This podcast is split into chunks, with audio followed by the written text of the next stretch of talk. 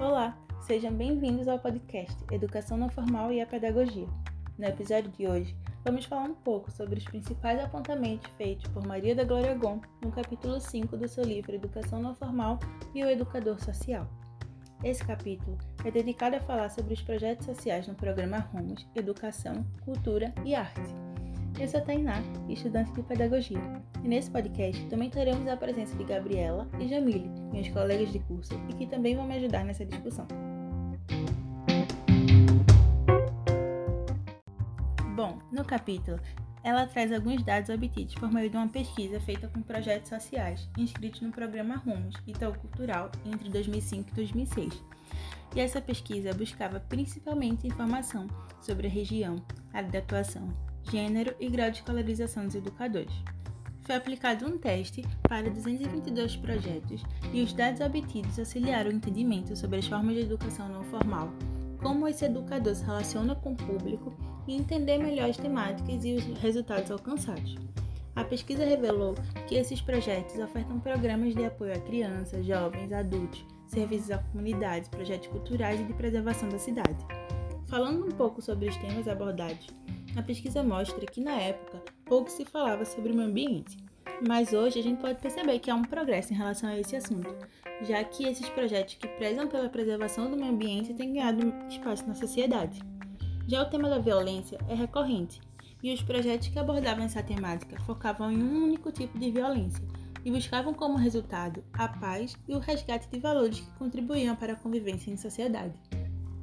Ponto também destaca que esses projetos enfrentam dificuldades por ocorrer em áreas de risco e por muitas vezes ter que disputar a atenção dos jovens que vivem uma realidade difícil e enfrentam a violência cotidianamente.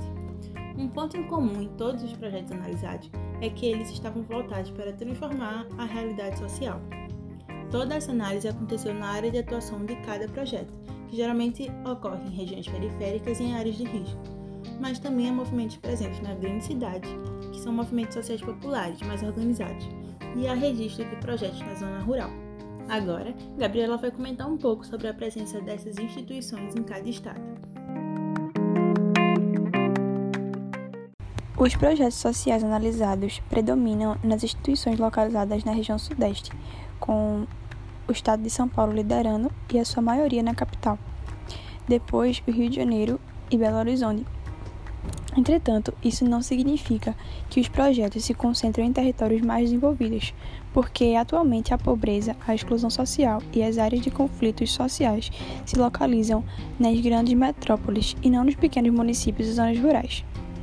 No Nordeste, por exemplo, Salvador, Recife e Fortaleza são os polos concentradores das regiões inscritas.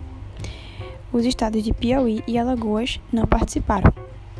Na região norte, os inscritos se concentram no Pará, em a sua capital Belém.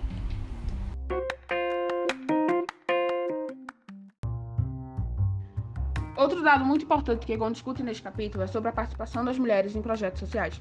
Nas últimas décadas, as mulheres participam ou lideram dos mais diversos tipos de movimentos sociais, ONGs e projetos socioculturais desenvolvidos na sociedade civil. Elas estão presentes em todas as formas de redes movimentalistas e não apenas nos movimentos e ações coletivas sobre temas que dizem respeito a si próprias. Mas é aí que vem um dado interessante, porque Gon conclui que enquanto as mulheres compõem a maioria dos projetos sociais, elas atuam de forma silenciosa, sem trazer suas vivências e experiências como mulher para dentro do projeto social.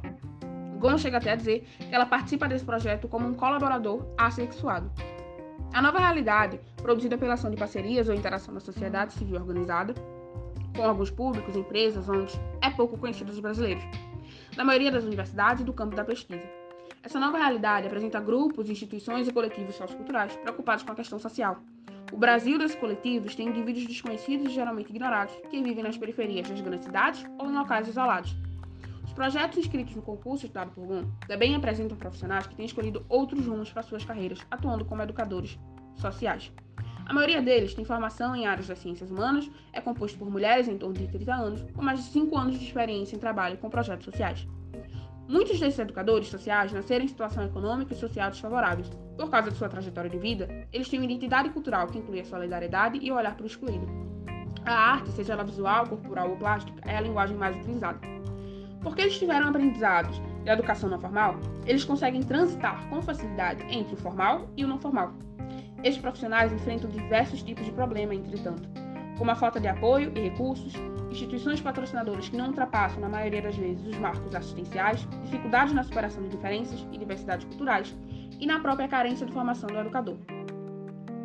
Bem, concluindo, o episódio de hoje chega ao fim. Esperamos que vocês tenham entendido que a educação não formal é fundamental para a formação de indivíduos e é parte integrante da constituição de seres humanos como cidadãos. Muito obrigado pela sua atenção.